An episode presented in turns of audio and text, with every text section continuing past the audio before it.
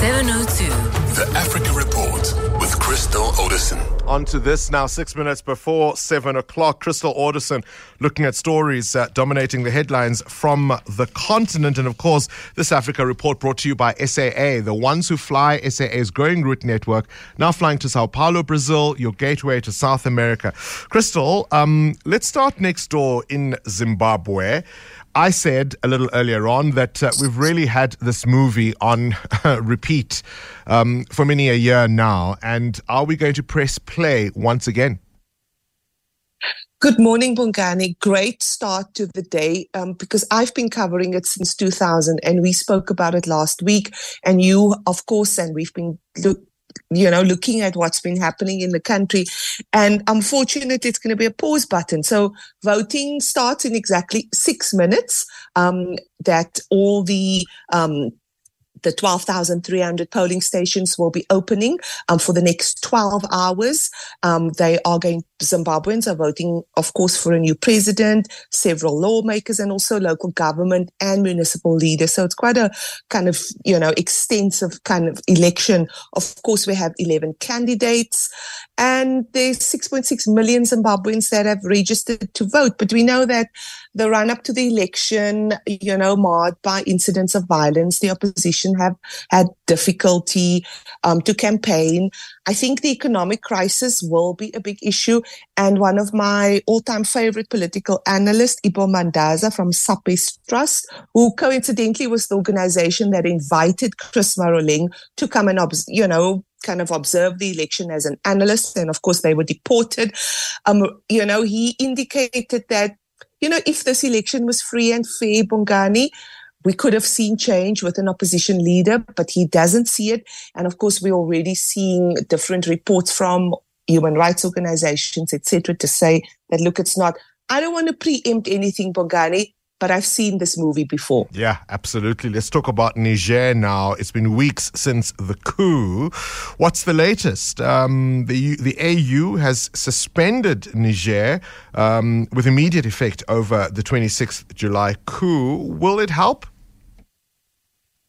I think so. Um, that was quite the Peace and Security Council announced that yesterday. Um, we also know that ECOWAS has, of course, cut aid, um, electricity, and the Prime Minister is still under arrest. So it's almost a month now. Uh, we know that ECOWAS said that um, they you know, have agreed on some sort of military intervention. But I think there's been no clarity on this or exactly the roadmap, Bongani, because I still believe that a prolonged military action in that part of the world is not sustainable. I don't think ECOWAS has the resources. And that's why it's been such a stop start um, kind of plan. We don't know when is it happening? How is it happening? Um, because I don't think that ECOWAS members are singing from the same hymn sheet. And of course, it is difficult to have military intervention in a country when we know that other countries like Burkina Faso and Mali have already indicated they will come and support Niger. I think what's happening now is that the Niger, they, the, the military, you know, they've kind of laid out some plan holding an election within three years, um, and that, you know, that is their road to democracy. ECOWAS yeah. rejecting that.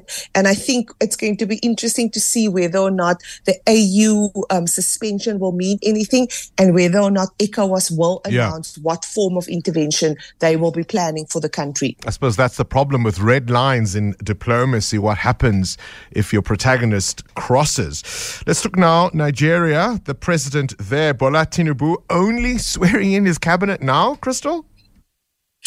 Imagine waiting for three months for Ghani to swear in a cabinet. There's Jeepers. certainly a lot of negotiations. But this is Nigeria, Bongani. Anything can happen.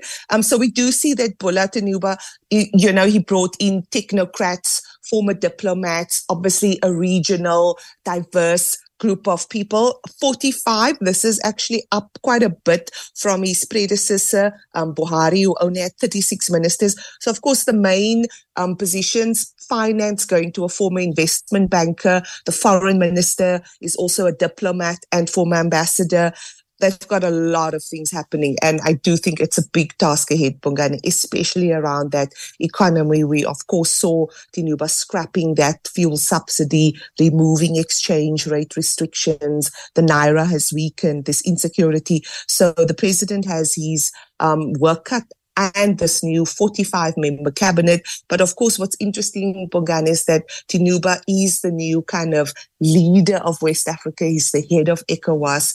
Um, and I think it's interesting that diplomatically Nigeria is getting their space and voice back um, on that yeah. kind of international scene after years of Buhari not saying much. The note for me is when you said uh, uh, Muhammadu Buhari only had 36 ministers.